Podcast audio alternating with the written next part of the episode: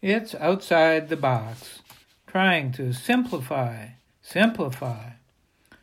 Today's topic is end consumerism.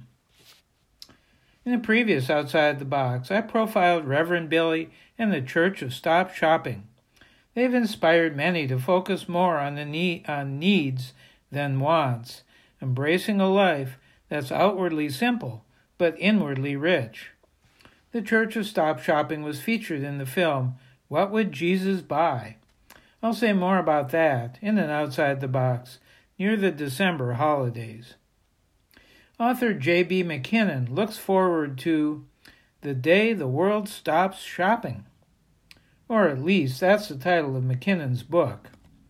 MacKinnon cites consumerism, our desire for lots of stuff, as one of the biggest reasons for the emerging climate crisis. MacKinnon is especially talking to us in North America. We consume about 13 times more than people living in a less wealthy country. If everyone consumed as much as USers, we would need five planet Earths. But we only have one. Our climate is changing in damaging ways, but what can each of us do about it? For one thing, we can all consume less. Just reducing what we buy by 5% is a start, suggests MacKinnon. Designating a day of the week or month as a no shopping day is one way to cut back. Would life be worse or better? Our so called standard of living might be a bit lower, fewer bells and whistles. We can't use going shopping as an escape but what we buy might be more durable and longer lasting. We can give more attention to friends and neighbors, relationships, and not put as much trust in things. Our activities can be more for public rather than personal benefit. We can give up the title of consumer. Here are a few seed pods, as WERU's Rob McCall of Awanadjo Almanac calls them, to help us prepare to consume less. From economist Tim Jackson, quote, We spend money we don't have on things we don't need to create impressions that won't last on people we don't care about, end quote.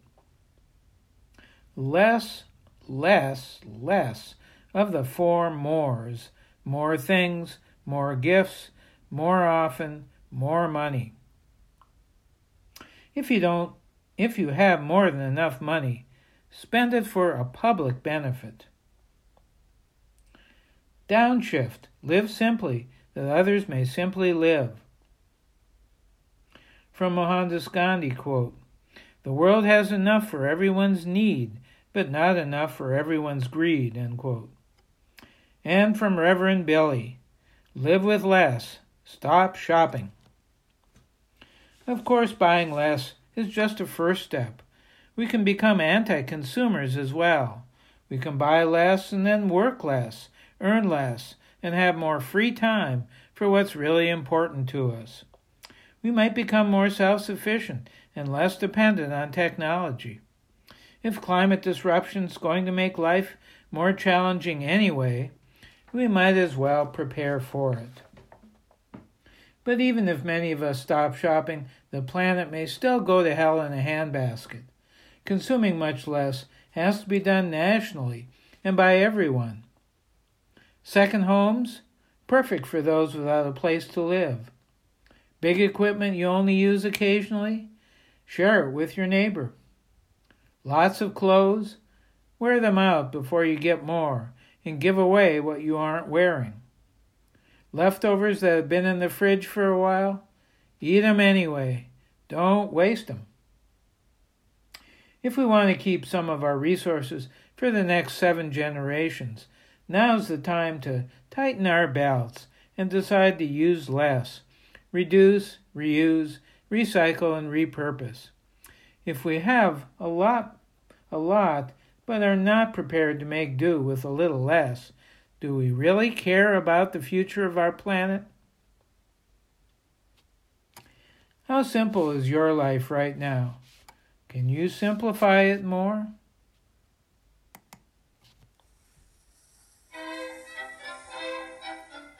I'm Larry Dansinger, trying to go many days without spending at all.